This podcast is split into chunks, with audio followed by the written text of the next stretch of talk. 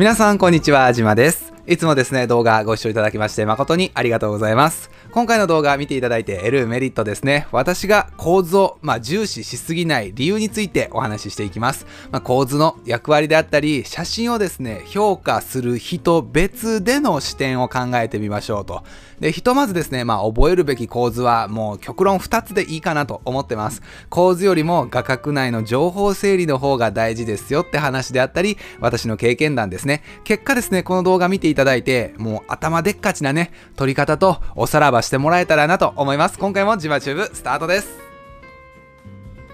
ジマチューブ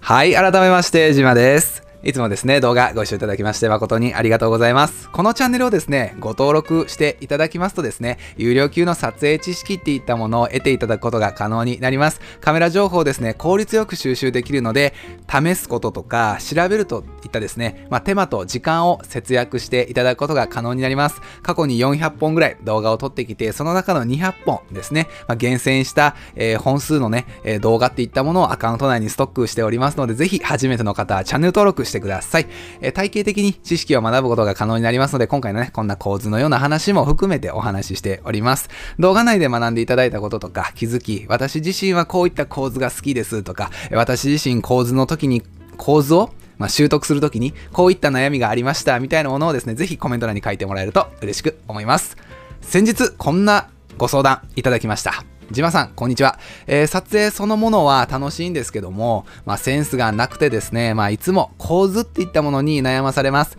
何かいい解決方法はありませんでしょうか？と。今回はですね、これについてお話ししていきますね。私の回答ですね、いつも、まあ、ご視聴いただきましてありがとうございます。撮影そのものが楽しいのが、まあ、正解だと思いますし、悩むぐらいなんだったら、もう構図なんて、もう後回しで問題ないんちゃうかなと思います。後日動画にてね、そう、詳細をお伝えいたしますと。構図はですね、まあカメラ、まあ写真を含めて学んでいく上で、F 値、ありますよね。ISO 感度とかシャッタースピードとかの露出の三角形。あの辺も難しいには、難しいものではあるんですけども、その露出の三角形が出てくる一個前のちょっと中ボス的なね、存在としてこの構図っていうものは、まあ、位置づけられているかなと思います。えー種類が多くてですね、撮影を始められた方であったりとか、学習意欲の高い方のお悩みとして、まあ、多い傾向があるので、今回はこの構図について、もっとね、気楽に考えてもらっていいですよっていうお話をしていこうかなと。そもそも構図とはっていうところですね。まあ、写真とか絵画などでも、まあ、用いられる情報の配置の、まあ、構図やと思ってください。構図と言いますか、構造ですね。で、個人的なまあ解釈を含めてお伝えさせていただくと、主役がありますよね。で、副題っていったものがありますと、その主役や副題を画角内の中のどこにおいていろんな環境、まあ、背景であったりとかメッセージ性のあるものと違和感なく調和させて一つの絵としてまとまりのいい表現を作るのか、まあ、これが私自身構図への、まあ、解釈だと思っています、えー写真の中にはですね、まあ、いろんな情報が含まれていて構図は情報を整理する手段でしかないんですよね。なので構図を習得するというか、えーうまいこと使いこなすっていうのが目的になってしまうんではなくて、あくまで手段でしかないので、そこまで重視しなくていいですよって話です。あの、情報といってもですね、写真の中にじゃあどんな情報が入ってるのって、まあ疑問に思われるかなと思うんですけども、例えば、色であったり、映っているものの質感、あとはまあ映っているものとの距離感であったり被写体そのものにどういった、メッセージ性があるのかあとはまあ光量であったり、まあ、影ですよね陰影があるか、まあ、数多くのものがあります。例えばこちらのねスライドで載せているようなキウイフルーツを断面切った写真なんですけども上に白い空間があって下にまあ木目調の模様が横に流れていてキウイフルーツというメインの主題がいてそこは断面がカットされて真ん中の方にまあ目線が誘導されつつまあみずみずしい潤いのあるキウイフルーツだなっていうことが伝わって奥に副題としてもう一個の断面切った断面のもう一個がある。これをですね撮る側の私側が整理整頓して見る人の方にスマートにま見せるテンプレート的な位置づけとして構図っていうものがあるんだなっていうふうに所詮構図は、えーテンプレひな形でしかないっていうふうに思ってもらえたらなと思います。もちろん、あの、撮影技法としての役割としては構図ってすごく重要なんですね。おそらくこの話を聞いて、いやー、なんかそうは言うけども、構図ってそんな、まあ、軽いもんじゃないよと、簡単なもんでもないんやでっていうところを、まあ、思われる方も多く、まあ、いらっしゃるかなと思います。ただ、当チャンネルのですね、まあ、コンセプトの一つとして、楽しく学べるカメラ塾っていったところを掲げております。なので、教科書的に構図はこういう役割があって、こういう風にすべきだっていうような表現を重視するあまり、おもんないもんをですね、発信しても、これはもう本末転倒かなって思います。ましてや、その構図に悩んでしまって、写真撮影そのものがですね、ちょっと気を使うというか、まあ、億劫になってしまう方を、まあ、減らしたいなっていう考えもあります。なので、私自身がですね、構図をそこまでまあ重要視していないことも含めて、写真をその評価する人が誰なのかっていう視点から構図の役割のまあ重要度を判断してほしいと。どれぐらい構図って言ったところに、まあ、パワーを入れるかですよね。まず、写真撮影で大きな分岐点としてあるのが、その写真をですね、誰が見るのか、誰が評価するのか、誰にどんな印象を持ってほしいのかっていうのを明確にすることやと思います。写真の評価をするのは誰なんですかって話に移ると、個人で楽しむ場合はですね、正直、もう構図なんか無視して、可能な限りまあ、撮影している時に他の人様にまご迷惑をかけないようにまあ撮っていただければいいかなと思います。もう構図なんで正直、うん、あんまり考えなくていいと思います。さただですね、それでも、もしかしたら、後々構図をああしとけばよかったなってちょっと後悔するというか気になってしまう考えるかもしれないなっていう心配がある方の場合はちょっとですね気持ち引いた状態で何枚か取っといたらいいと思います。ちょっとね、あの、アウトローな考えかもなんですけども、後々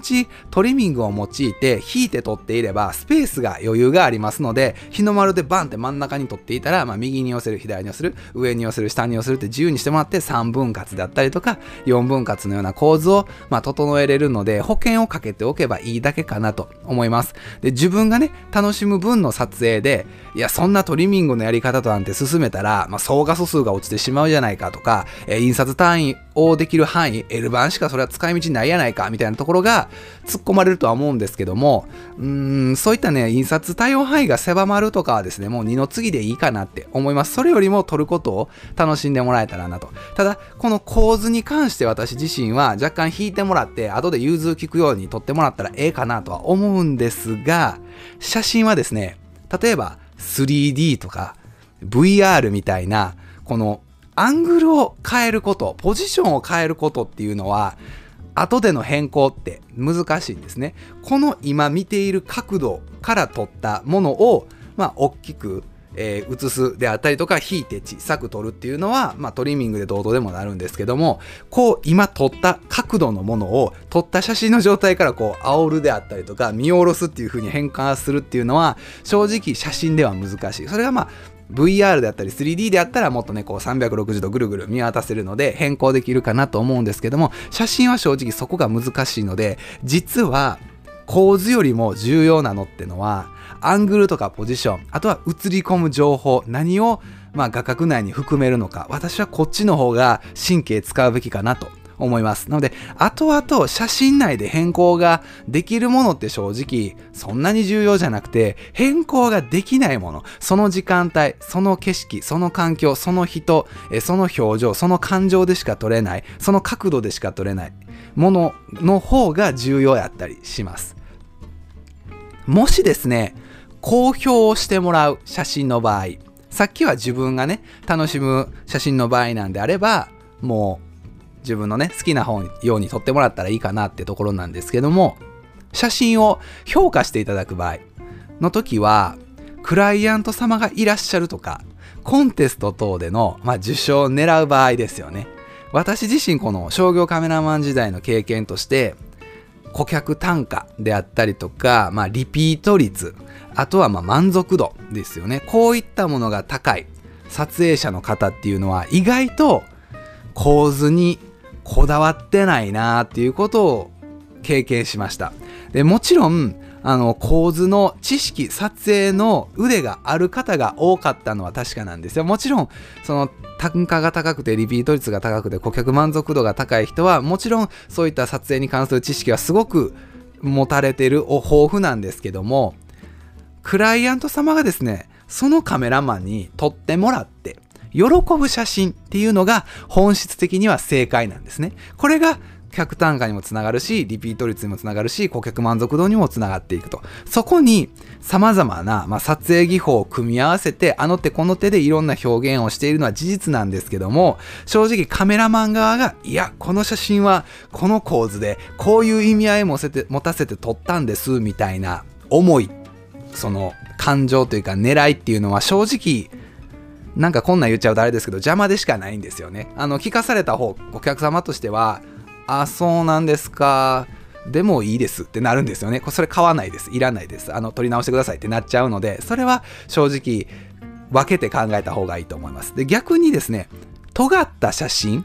ていうのを作風とされているカメラマンさんであったりとか、もう撮りたいものを私は撮るっていう、まあ、写真家のえ方であれば表現方法っていうのはもうどんどんこだわっていくべきやと思います。逆にそれが自分のスタイルになっていくのでこだわっていくべきやと。ただ、商業カメラマンならまず尖った作風とか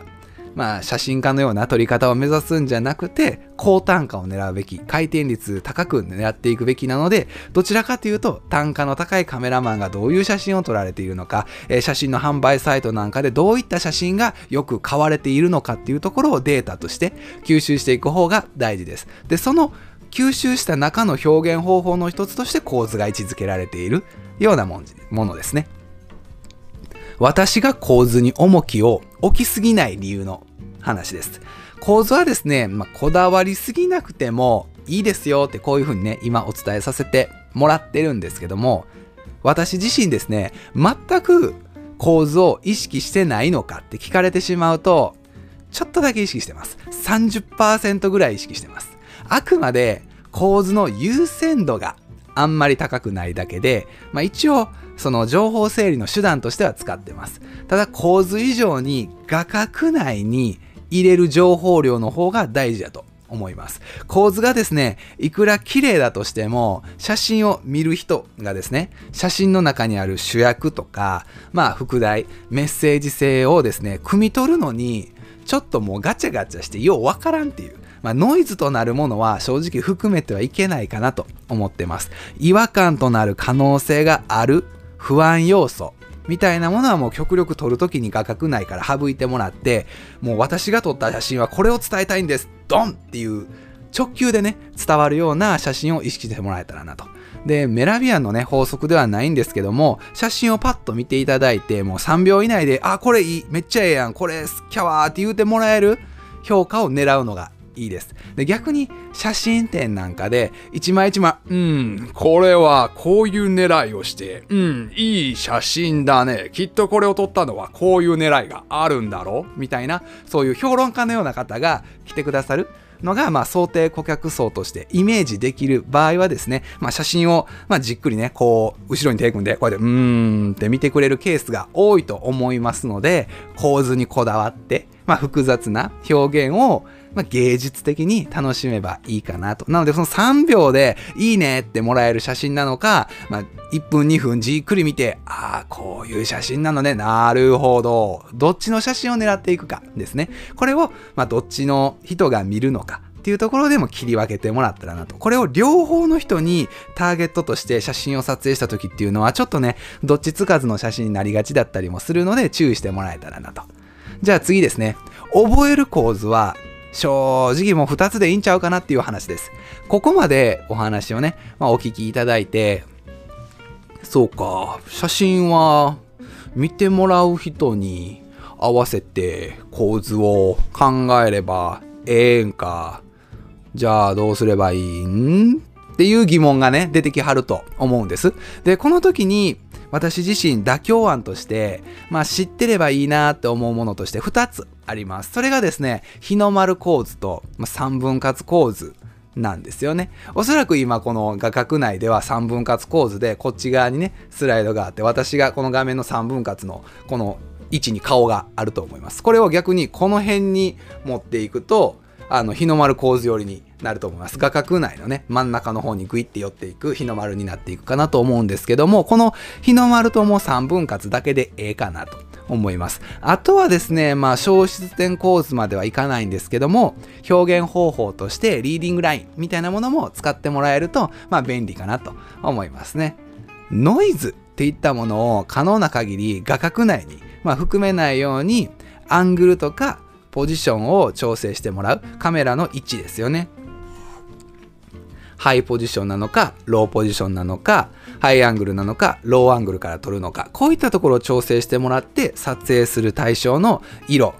カラーなのか、えー、何か一色赤色だけ残すモノクロ写真なのかであったりとかもう全部消しちゃうモノクロであったりとか質感シャープネスをゴリゴリにするのかもっとふわっと撮るのか陰影をはっきりさせるのかもう影を一切含めないような表現をするのか光量は強く当てるのか弱く当てるのかこういったところを掛け合わせてもらって、まあ、表現してもらえたらなと。でそんなね、まあ、簡単な話なわけないやろと三分割と日の丸だけ覚えたらいいですよなんて言うてんじゃねえよっていう風にねまあ、突っ込みどころが満載かなっていうところはあるんですけども、私自身構図はね、もうこの程度の認識でいいかなって思ってます。構図に正直、いや、これは S 字ライン構図やアルファベット構図やこれは黄金比の分割構図やなんちゃらかんちゃらっていう風にね構図にまあ考えたり悩むぐらいの時間があるんやったらもうパパって写真撮ってもうてその先のねあの知識とか、まあ、経験の習得にその時間をね悩んでる時間を、まあ、当てがってもらう方が成長としてつながるかなと思いますので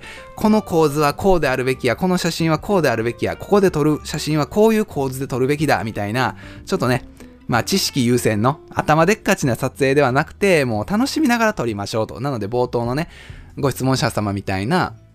撮ることは楽しいと。でもセンスがないから構図がようわからんっていう。撮ることが楽しいんやったらもうそれでええですやんっていう。まあところですよね。センスがないから洪水悩ましいと。もうセンスがないのがセンスですやんっていう。もうセンスがないんやったらもうそれでいきましょうっていうかセンスがないというかもう構図なんてもうテンプレートみたいなもんやから当てがあったらどうとでもなるんでセンスがないと思われるんであればもう引いてどうとってくださいと後でもう3分割が日の丸かなんか適当にあの合わせてもうたらあそれっぽくなりますからっていうのが私の考え方ですね。で、実際こちらのお写真をね、見ていこうかなと思うんですけども、例えば左上の写真なんかであれば、えー、縦のね、まあ写真の中に、え、人物をですね、真ん中に、まあ大体置いてちょっとずらしている状態ですね。で、3, 番3分割の位置に置いて、まあリーディングラインですよね、奥行きの左奥の方に進んでいくような目線の誘導があります。で、右上の写真なんかでいくと、もうザ・シンプル、これ以上表現ない、まあ3分割でしかないですよね。で、左の真ん中の方に行くと、まあ、アジサイをね、ドーンと撮ってるんですけども、これももうただの日の丸ですよね。一番強調したい丸い、えー、お花をドセンターに置いている。で、左下も同じですね。人物の顔をど真ん中にドンと置いている。かつ、まあちょっとね、まあ工夫といいますか遊び心を加えて、手をね、前に出してもらって額縁構図のような三角形をここで作っているような状態ですね。で、右下なんかで行くと、人物をまあ大体日の丸からちょっとずらしたような位置づけで、上に空間を作りつつ、リーディングラインで左奥の方に、まあ消失点構図のような形で、まあ目線を誘導している。もうただこれだけですね。もうほんとシンプルに私はあんまり考えずにこういう風に撮っております。まあここでね、いろいろガチャガチャこだわって撮っていくよりかは、こだわって1枚撮るのも大事やけども、ちょっとだけこだわって10枚、20枚撮った方が、まあ、結果的にね、撮れ高が良かったりもします。で、どうしてもこういう写真を狙いたいっていうのがあるんであれば、もう10分でも1時間でもかけて1枚を確実にイメージしたものを狙っていく。もうそういう切り分けをしてもらえたらなと思いますね。で、次は日の丸構図についてお話です。日の丸構図ですね、汎用性高くて結構便利なんですよ。って言ったところで、意外と軽視されがち、甘く見られがちな構図の一つとして、日の丸構図ってものがあります。どうしてもですね、まあ、主役を真ん中にドンと配置する構図なので、カメラを始められた方とか、まあ、最初に撮りがちなんですよね。カメラ、はい、始めます。おー、すごいすごい。せーの、会社、あ、ええの撮れたでーっていう時はですね、これ、あの、どうしても被写体を真ん中に置いてしまって撮りがちっていうところがあるので、写真をね、始められた方の場合は、ちょっと初心者っぽいから、あんまり日の丸は好きじゃないっていう方が、まあ多くいらっしゃるかなと思うんですけども、日の丸はすごくいいと思います、私自身。あの主役を真ん中に強調するように置くことで、写真の中でですね、表現したいものが一番伝わりやすいんですよね。っていうかもう逆にそれしか伝わってこんみたいな写真の側面もあるので、いろいろこだわって撮影して、これを見てください。私はここをこだわって、なんちゃら構図でどうのこうので、めっちゃ、あの、芸術的でっしゃろ？っていう風に見せられても、あの、見る側にとって、ああ、なんかごっちゃついてようわからんからもうええわっていう風になってしまうと、もう意味合いがね、もう伝わらなかったら、届かなければ、無意味な写真、もうただのごちゃついた絵でしかないんですよね。もう写真でもないわっていう、もうもうゴミは捨てといてっていう風になってしまうので、可能な限りそういった悲しい結果にはならないように、そこでね、あの、ちょっと痛いカメラマンやったその、なんでこれが伝わらへんねん。このわしの撮ってる、この魅力的が伝わらんとか、あいつはセンスがあらへんっていう風に、まあ、その見る手側のね、あの、批判に走るかなと思うんですけども、あくまでその、撮ってる側と見てる側は違う人間なので、なのでそこはもう、そうですか、言うて受け取るというか、まあ、うん、その、相手を相手に矢印を向けることはないようにしてもらえたらなと思いますし、このチャンネルを見ている方にはぜひあの、相手に矢印向けるより自分に矢印向けてもらって、より改善していく方向に、まあ、進んでいただけたらなというふうには思います。で、次はですね、私自身が日の丸と、まあ、3分割と表現方法としてリーディングラインを使えば、まあいいですよっていうふうにお伝えしてるんですけども、これがまた面白い頃で、だんだん飽きてくるんですよね。撮ってる本人が。撮ってる本人が一番自分の写真を見てるんですね。世の中で一番自分の写真見てるのって誰っていうと、もう撮るときにファインダー覗いて自分でまず見てると。で、撮った後再生画面でチェックするときに見てると。で、家帰ってパソコンでね、ちょっとせ、あの選別と言いますか、整理整頓するときに見て、で、誰かにその写真をお渡しする時にも見てるというところで自分の写真を一番見てるのは自分自身なんですよね。なので自分自身がずっと見ている中でどうしてもなんか私の写真って日の丸と3分割が多てつまらんなーってなってしまうんです。撮ってくるとですね自分の撮っている写真にあの変化がなくてですね自分自身が飽きてくる時期が必ず来ます。逆に来ないんであればもうそれはそれでいいと思います。もう極論それが自分の突き詰めたスタイルとして確立しているかなって思いますので、実はですね、この飽きてくるっていうのを私は狙いの一つかなと思ってまして、チャンスの一つとして捉えてほしいかなと。この3分割とか日の丸とかばっかり取ってて飽きてきた時期っていうのは自然となんとなく構図が崩れ出すんですよね。自分の中でなんかもう真ん中に置いてとか右上左上左下右下にドンって置いて取ってるばっかりっていうのがなんかつまんなくなってきてなんとなくいつもと違う取り方をしだすんですよね。この自然と構図が崩れ出すことが成長のきっかけになります。もしくはその同じ構造をずっと継続して取るのが鉄板のパターンとして自分の中にもう確立されたりもします。あとはまあ他の人の写真を見て自分は日の丸と3分割ばっかりと撮ってるけども他の写真がどういった撮り方をされていて自分が気になる写真って大体こういう構図が多いなってなったらああ私はこういう写真の共通点になんとなく無意識にまあ、惹かれてしまうんだなっていうことに気づけます。で、そこをですね、自分なりに分析したら、ああ、三角形の形が写真の中であるのが、えー、私自身が好きなんやとか、もう右側とか左側に情報の多い重たい表現をする写真が好きなんや、みたいなものがなんとなくキャッチできてくると、引き出しの一つとして、表現の、まあ、引き出しの一つとして取り組んでいただけたらなと。で、構図に縛られすぎずですね、もう気楽に楽しく撮影してもらって、こういう変化をちょっとずつパッパッパって、どうしてもやっぱり頭でっかちでね、あのー、悩み続けてると出てこないものもあったりするので、ちょっとずつ行動して、ちょっとずつ気づきを得ていただく方が、まあ、よろしいかなと思います。トライアンドエラーのね、精神で言ってもらえたらなと。なので、すでにちょっと、まあ、自分より、まあ、先を進まれている方が時間を要して得た経験とか知見っていったものがアウトプットしたものとして写真として出来上がってくるんですよね。映像とか写真っていうものが。そういったものを自分の中にも取り込んでもらうのも成長の一つですし、自分がよりですね、その取り組んで自分の中で消化して、また自分がアウトプットしますよね、写真とか映像として。そういったものを次の次世代、今の若い子たちが見て、それをいい影響として、まあ、受け取ってもらえる、まあ、いい影響を与える側の表現者、写真家として、より洗練された写真とか芸術、映像、音楽とかそういったものが生まれてくる役に立ってもらえたら嬉しいかなと思いますね。被写体によってはちょっとね、この構図の捉え方が違うなっていう話を最後にね、付け加えておこうかなと思うんですけども、例えば被写体が止まっているものであったりとか、動くものだと、ちょっと解釈が違ってきていて、被写体がですね、動かないもの、正のものであれば、まあ正直構図って楽しんでもらえたらなと思います。私自身がですね、構図に重きを置かない理由のもう一つとしては、被写体がですね、動くものが多いんですよね。動的なもの、動のものが多いんですけども、例えばま動物とか人物とかですよね。被写体そのものが動物とか人物などの動くものの場合って、もう構図に細かくこだわるよりも、その瞬間その瞬間、表情とか行動っていったものの方が重要視しているので、写真その1枚の写真から前後の行動がどういったものだったのかであったりとかその写っているものの歴史が予測できるような表現をする方が魅力的であったりします。ただ風景とか建築物って言ったらちょっと硬いですかその建物ですね。といった、まあ、動かないものを撮影する際っていうのはただそこにあるもの。動きもせんし表情もないものを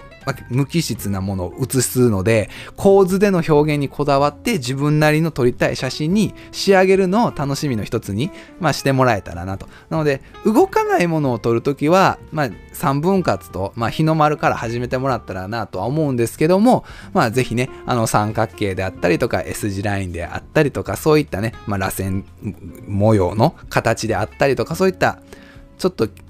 えっと機械的といいますか、ちょっと人工的なね、建物であったりとか、その創作物っていうものは、せっかくなんであれば人工的な部分を、まあ、前面に押し出すような構図の整理整頓をしてもらって表現してもらえたらなと。なので結局のところですね、構図っていうのは、写真の中で何をどこに置いてどういう風に伝えたいのかっていう手段でしかなくてですね構図以上に大切な要素っていうのはたくさんあるんですよね。まあ、やっぱり人柄であったりとかね、まあ、撮る際のマナーっていったものももちろんそういったものには含まれるとは思うんですけども、写真を見る人、評価する人の視点で、まあ、構図の重要度っていうのを正しく判断してもらって、自分が撮って自分が見て自分が楽しむんやったらもうそこまで構図っていうものに悩まずに撮ることさえそのものを楽しんでもらっていやもっと写真上手になりたいって悩まれるんやったら頑張ってみるぐらいでいいと思いますし逆に商業としてクライアント様がいらっしゃるとか評価される、えー、場合はですね逆にその評価される方がどういったところをまあ、ポイントとして見て公表されるのかっていうのをチェックして、それが結果として、まあ、いいものとして落ち着くところを狙っていくといったところを意識してもらって楽しく撮影を続けてもらう。なので写真の中でどういった役割があって、その役割を実現するため、表現するため、整理整頓するために構図を使ってもらえたらなと。あくまで構図を優先的において構図がえー、頭に入ってそれ通りに取れるか取れないかっていうのはあくまでちょっと補足的なものであって目的は構図じゃなくてですね楽しく取ることであったりとか伝えること表現することが目的でそれの手段として、えー、構図があるんですよっていう、まあ、手段とねあの目的を、まあ、明確化してあのごちゃ混ぜにせんようにっていうよくあの新入社員が入ったら言われるよくある定番のね、テンプレートですね。君の KPI はそうじゃなくて、部署の KPI、会社としての、まあ、KGI を見てくれて、自分のタスクを処理しなさいって、まあ、よく新入社員時代言われるようなことですけども、まあ、手段と目的をしっかり分けてもうて、まあ、構図っていうものと楽しく付き合ってもらえたらなと思います。こんな形でですね、撮影に関することを定期的に配信しておりますので、ぜひ初めての方はチャンネル登録よろしくお願いいたします。また次の動画でお会いしましょうじゃあね thank you